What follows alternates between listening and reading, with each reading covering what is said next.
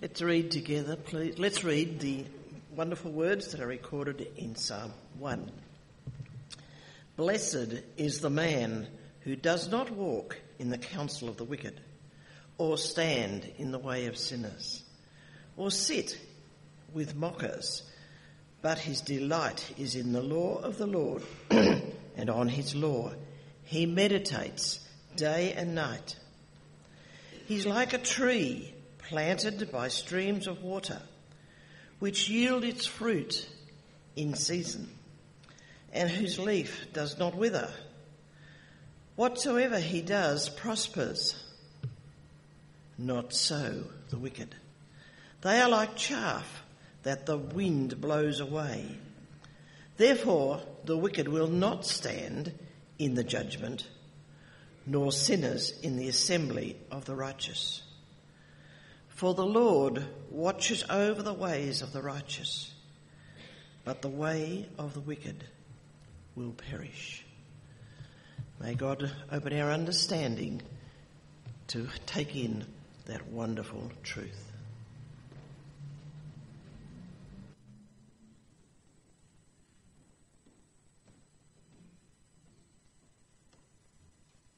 Thank you. It's uh, a real delight for me to be here with you uh, on this occasion, and thank you for spending a few minutes earlier on to uh, hear a little bit about uh, my my family and uh, the context in which we minister back home in Zambia.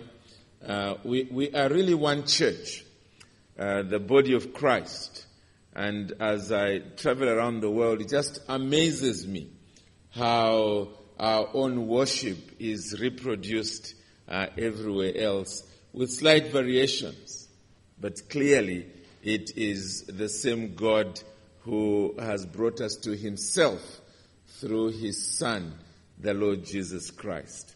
So, what a joy it has been for me uh, to find myself here among you. I feel very honored that uh, I have been invited to be with you uh, this morning. Uh, I want us to turn back to Psalm 1, and uh, I deliberately entitled my message, Here is Happiness.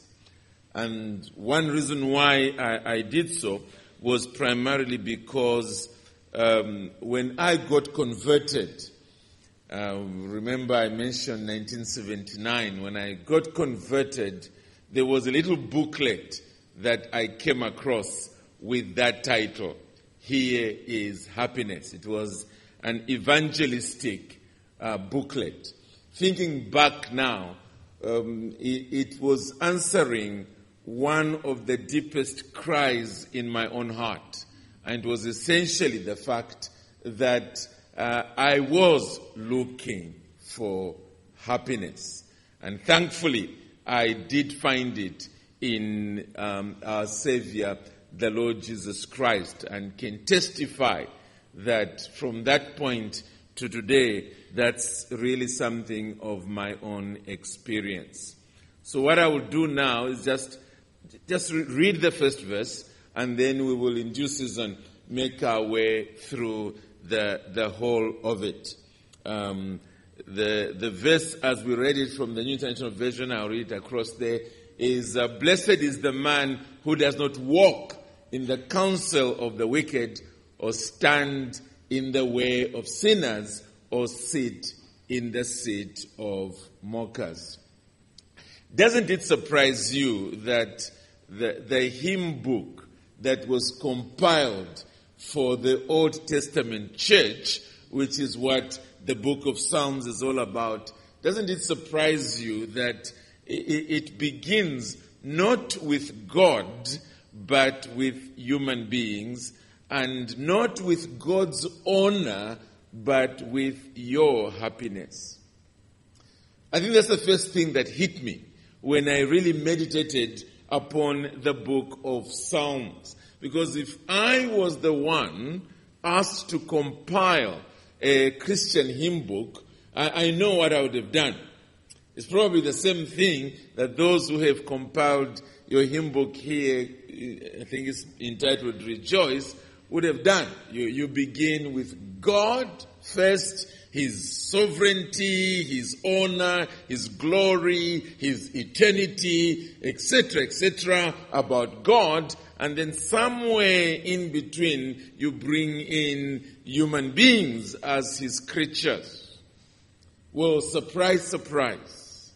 The book of Psalms begins, happy is the man. That's what blessed is all about. It's about a person experiencing fulfillment, wholeness, happiness, having a sense of joy and peace and hope and all that which makes up human fulfillment. That's the way this book begins. In fact, the first two Psalms of the Bible were not the first two Psalms to be written.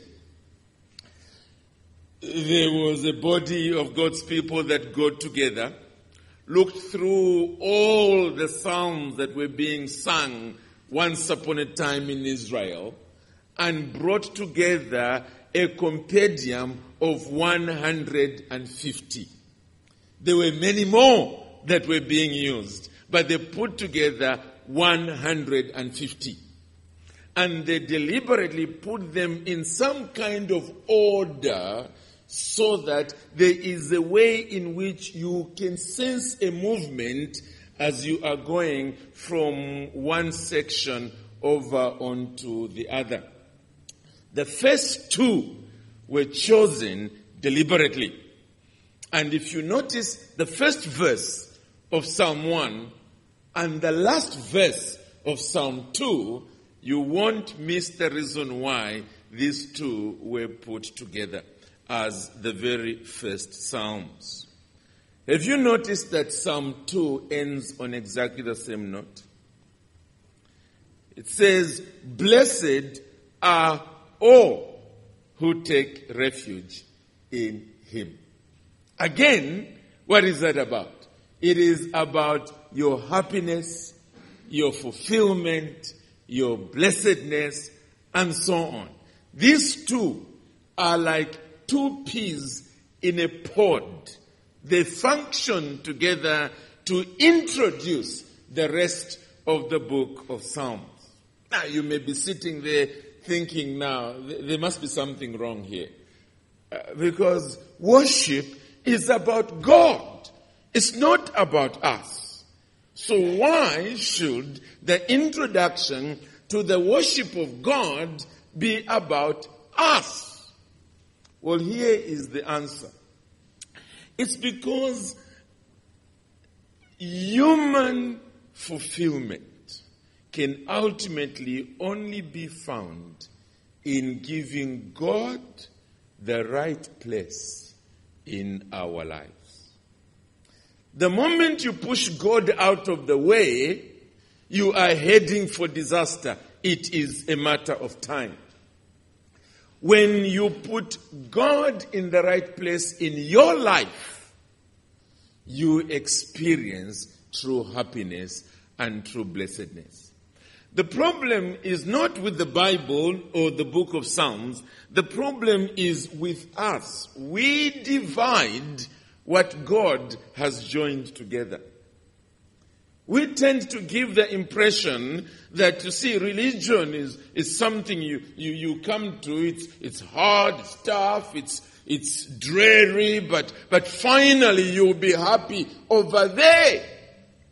So don't think about yourself, think about God. That's not the way the Bible puts Christianity and the faith of God's elect.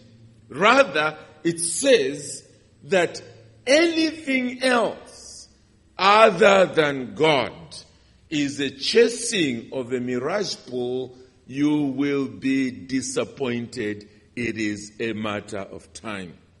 The two go together. Your joy and your worship are one and the same thing.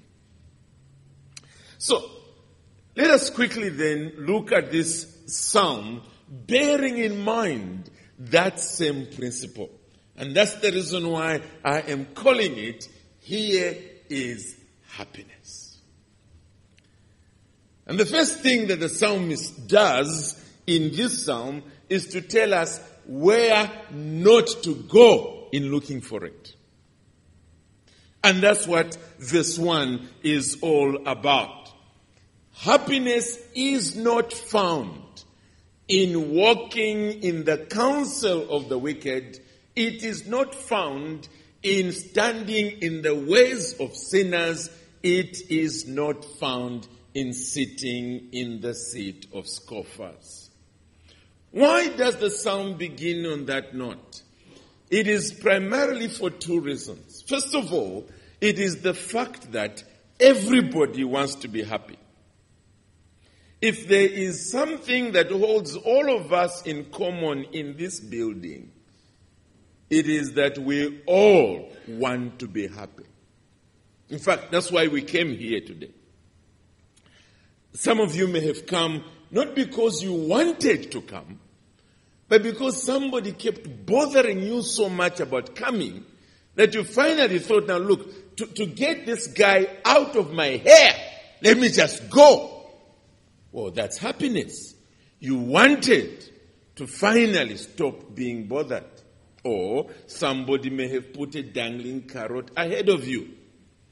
If you come to church, there will be ice cream afterwards. you want to be happy, so here you are.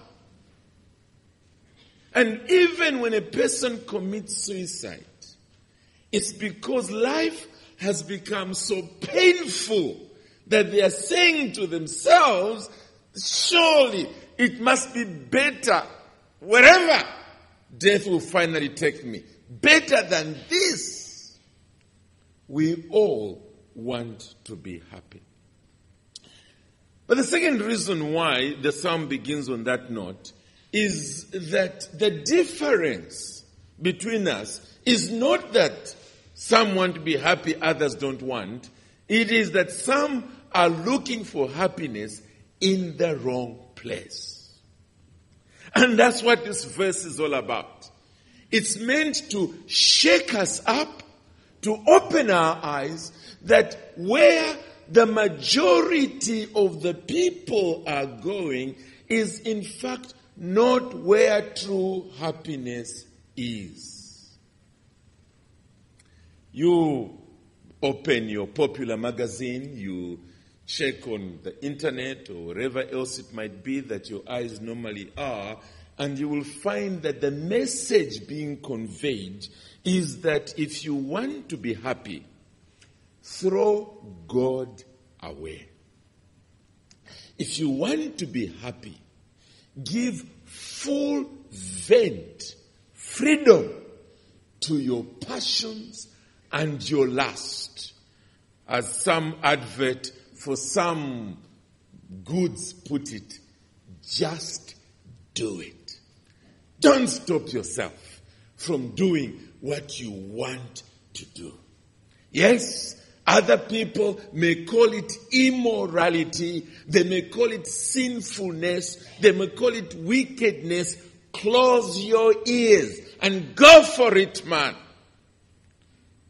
That's the message that is often conveyed by the world. God's rules, God's laws, those are meant to deprive you of true joy and true happiness. I'm pretty sure it's the same here as it is back home in Zambia. That the popular musicians, the popular soccer players, I was going to say football, but I'm not too sure whether it says the same thing here. Let, us call them sports stars. At least that will fit into any category. They are individuals who've long thrown away any self control, any morality, and they are put there before the eyes of young people as role models. Do you want to be happy? Be like them. Look at how much they are always smiling back at you. Successful. Follow the example and you will be happy. That's the message that is given to us. Well, the first psalm of the Bible looks at you in the face and goes, Mm-mm. Don't. That's a lie. Happiness is not found there. Well, it quickly goes on to tell us who the truly happy people are. And this is what it says. That instead, the blessed person is the one whose delight is in the law of the Lord, and on his law he meditates day and night. That's not what the world tells you. That the truly happy person is the one who has found his summum bonum, his highest good in God and his law. He's so excited about that holy book that is on your laps that day and night he meditates upon it. He reads it, he studies it, and he thinks about how to apply it to his life. That is the truly happy person. Now, the Bible is a book that is meant for thinking people. So immediately, the psalmist knows what you're thinking. Remember, at the end of verse 1, it was the Bible that was going, Mm-mm. don't go that way. Well, at the end of verse 2, it's you who's listening to that and going, mm I doubt it that that's the way of true happiness. So, what does the Bible do? Well, it goes on to give us two situations, two images that I trust we can relate to in order to enable us to, to understand, to, to begin to see why it is making this point. The first is that of a tree that is planted by streams of water. We are told there, he is like a tree planted by streams of water, which yields its fruit in season and whose leaf does not wither. Whatever he does prospers. What a wonderful picture. It's a picture that most of us perhaps can testify to, primarily because we have trees that are called evergreen trees. So that it doesn't matter whether it's winter or summer, the tree is always green. But in this particular case, this is not necessarily an evergreen tree, but because its roots under the ground have sunk to the point where it's getting regular nourishment all the time. It doesn't matter what the weather is like, what the climate might be like outside, it still drinks in the rich nourishment that consequently produces green leaves and also produces fruit in season. Now, what is that telling us? It's simply the fact that, you see, life is not always the same.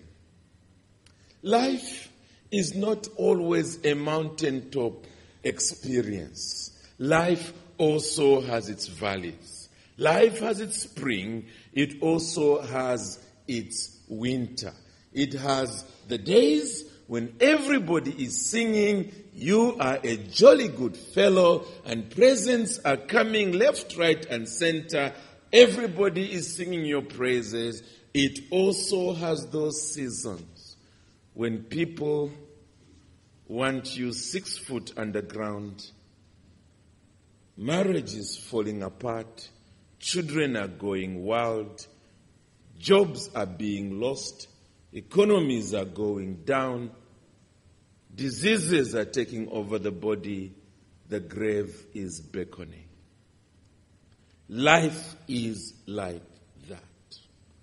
And you see, the problem with making the, the people who are without God your role models, the, the, wanting to follow in after their footsteps and, and simply occupying your, your life with friends who, who don't care about God, they don't want to, to listen to God's word and so on. The problem with that is that it never prepares you for that other side of life.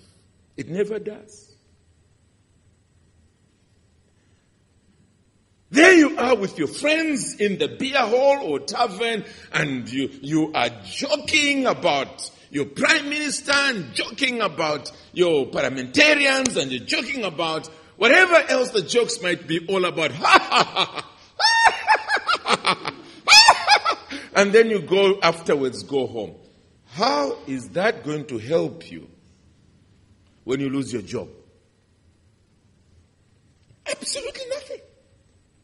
You may call it fun, you may say we had a wonderful time and so on. But when winter visits you, there is nothing in all that fun to sustain you, to be a bulwark, to be a foundation that will never quiver. There's nothing like that in it.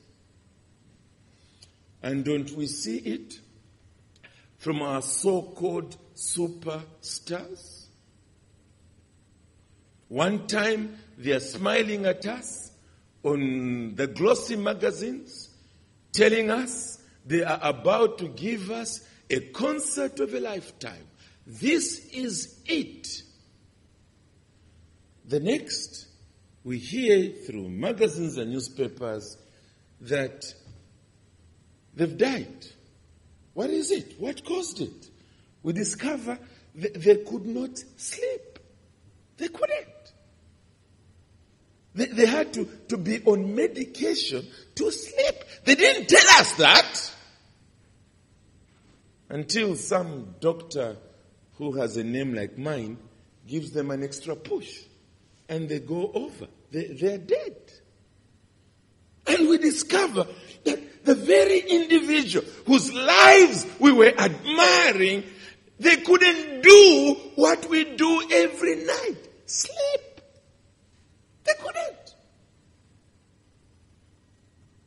We realized we were taken for a ride. The joy and true happiness does not lie there. That's the problem with that other life. The psalmist here is saying the reason why the truly blessed and happy individual is one in whom they, there is the word of God is that it gives you ballast.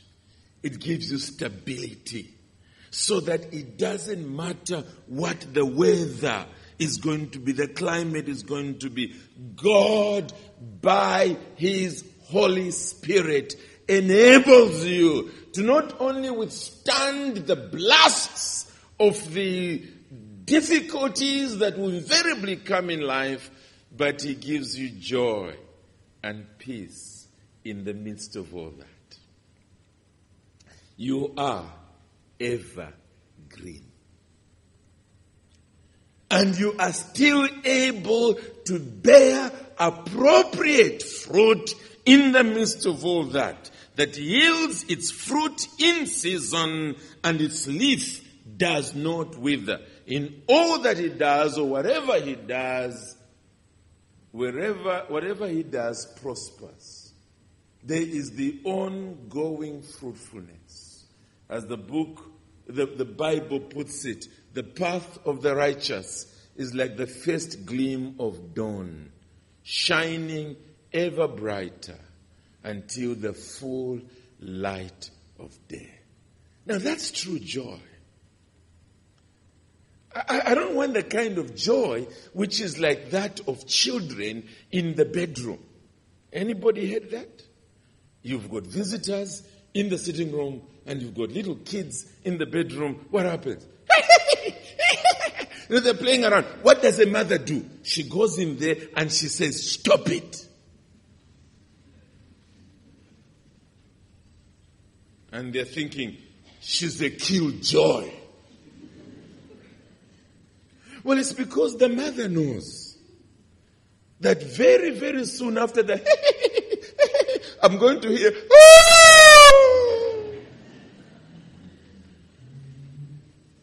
because somebody jumping on the bed, jumping on the bed will finally jump too high and hit against the wall or whatever and come crashing down. The mother knows it. That's not the kind of joy you want which is like the cracklings of, of thorns in the fire. No, you want that which is stable, that which endures all situations, that which lasts.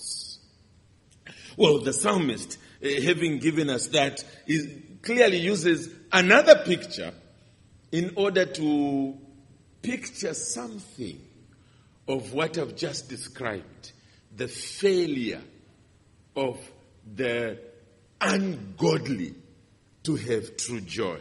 And it is put in a very nice contrast, isn't it? It simply says in the New International Version, not so the wicked! Exclamation mark. In other words, look at the life of a person reconciled to God, seeking the will of God. Look at them going through all the circumstances of life the good and the bad and see the stability like a, a, a, an ocean liner going across the oceans, all the turbulence and so on, hardly affecting it. You can hardly see the effect there. Well, what about the wicked? I think I've already described it, but here is the description from Scripture. They are like chaff that the wind blows away.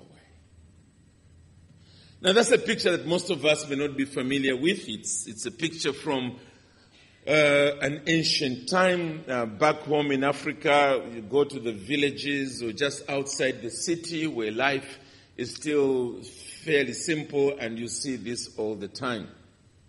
In ancient times, there used to be what were called threshing floors.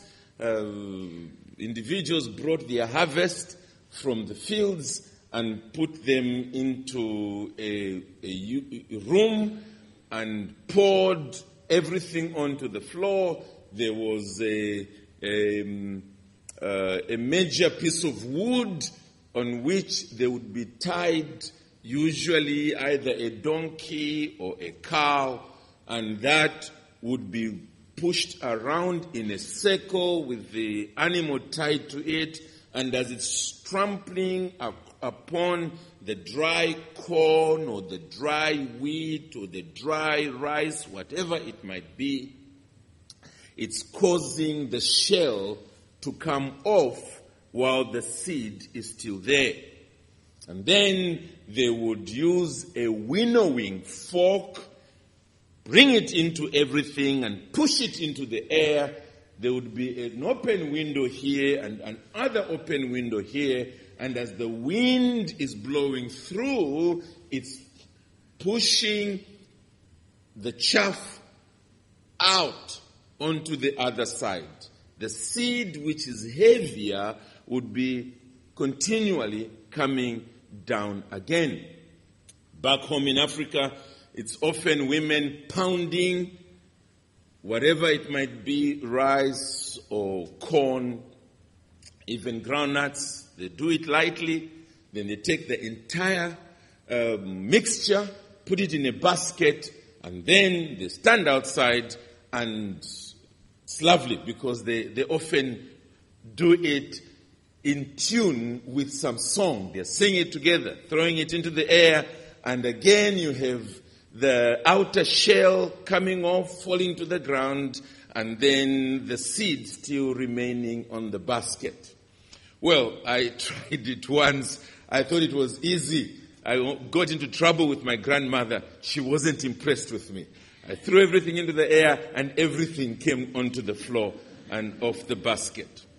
I soon discovered it is an art. But that's essentially what is being captured in, in, in this picture. It's, it's the fact that the problem with the wicked is, as I said earlier on, the absence of ballast, of weight, of capacity to handle the realities of life. The valley experiences. Those situations where the ego is brought crashing down.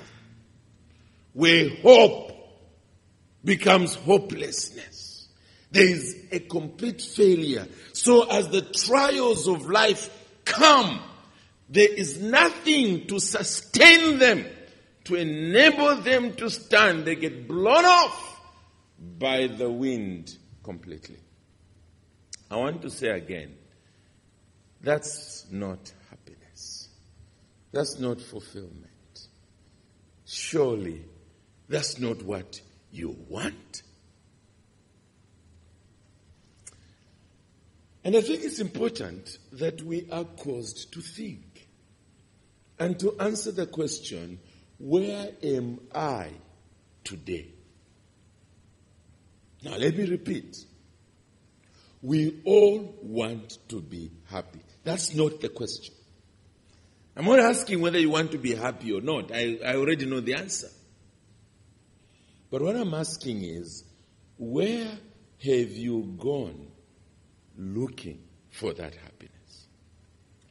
Where are you in the search? Are you still a person sitting in here simply going through the religious motions, but your true source of happiness is the world rather than the word. Is that you? Because if that's you, I'm asking, what is it that's going to sustain you? If mom and dad died today in a car accident, what is it that's going to sustain you in a situation where your work or your business fails? What is it that's going to keep you stable and going when your marriage fails, when your children become wild. What is it that will still cause a song to rise within your soul when the doctor says to you, you've got a terminal illness or you are now lying on your deathbed and eternity stares you in the face.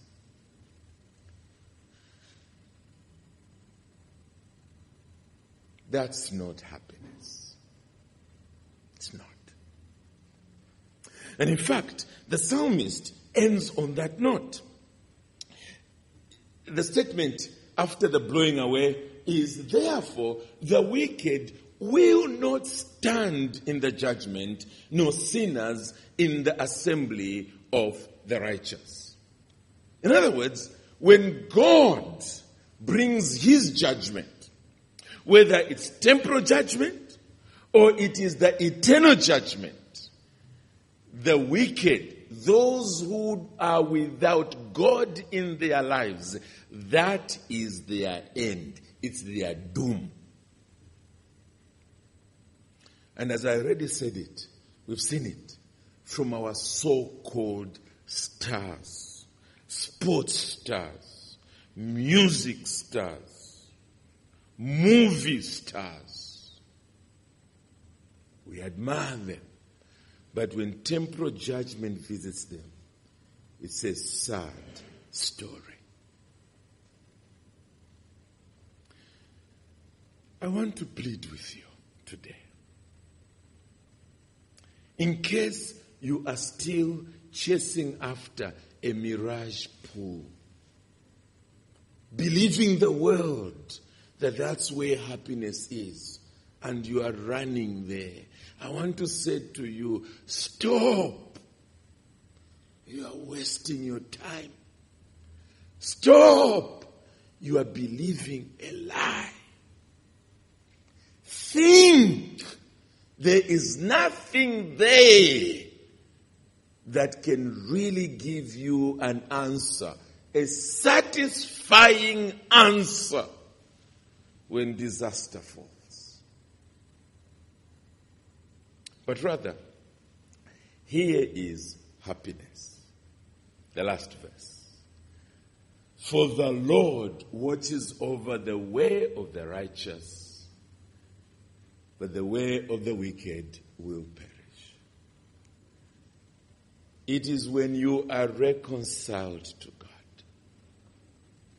To borrow New Testament language, when through Jesus Christ, His death and resurrection, you come in genuine repentance and faith so that the God who is your creator, the governor of human history, the coming judge of the living and the dead, that he now becomes your savior, he becomes your Lord, he becomes your preserver, he becomes your all in all. That's what changes life completely.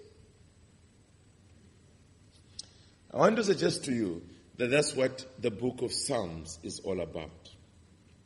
If you look at the first few Psalms, they are dealing with situations when the godly are being persecuted, being tried, being in, in lonely situations, and sometimes, like Psalm 51, even sinning against God, but, but coming back in repentance and so on.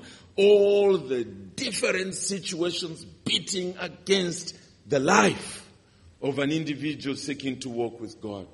Somewhere in towards the the one third at the end there is the Psalm 119, the longest psalm in the Bible that is a celebration of the Word of God and its guidance and its, its benefit and what it means to, to the psalmist. And it's, it's about God and His Word and what I've learned from it.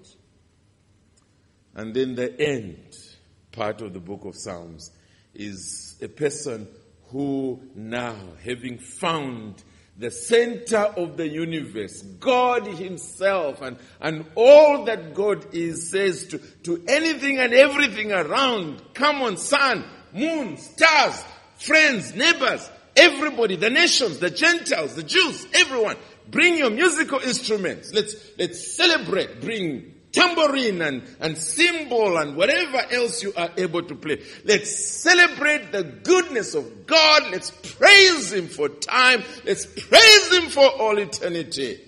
What is that? Happiness. We found it. This is true joy. Clearly, for us, found freely in the Lord Jesus Christ. Have you found? True happiness? Have you? Or are you going through that time in your life when you are now bitter towards everybody? Bitter towards your parents, bitter towards your teachers, bitter towards your brothers and sisters, bitter towards the politicians who are messing up your country, bitter towards your employers, bitter towards your employees, bitter everywhere. Bitter towards your spouse because they're always rubbing you the wrong way. I'm saying to you, come to Christ. Humble yourself. Give up that fight. Let Him wash your sins away and bring you to God and you will be amazed at what he says that I have come that you may have life and have it more abundantly. He wash away that bitterness. You'll have a joy in your heart that nothing can take away. Even people rubbing you the wrong way won't do it. You would have found true happiness. That's the appeal I make to you. Don't believe the world. Believe the word, and you will not be a loser. Let's pray.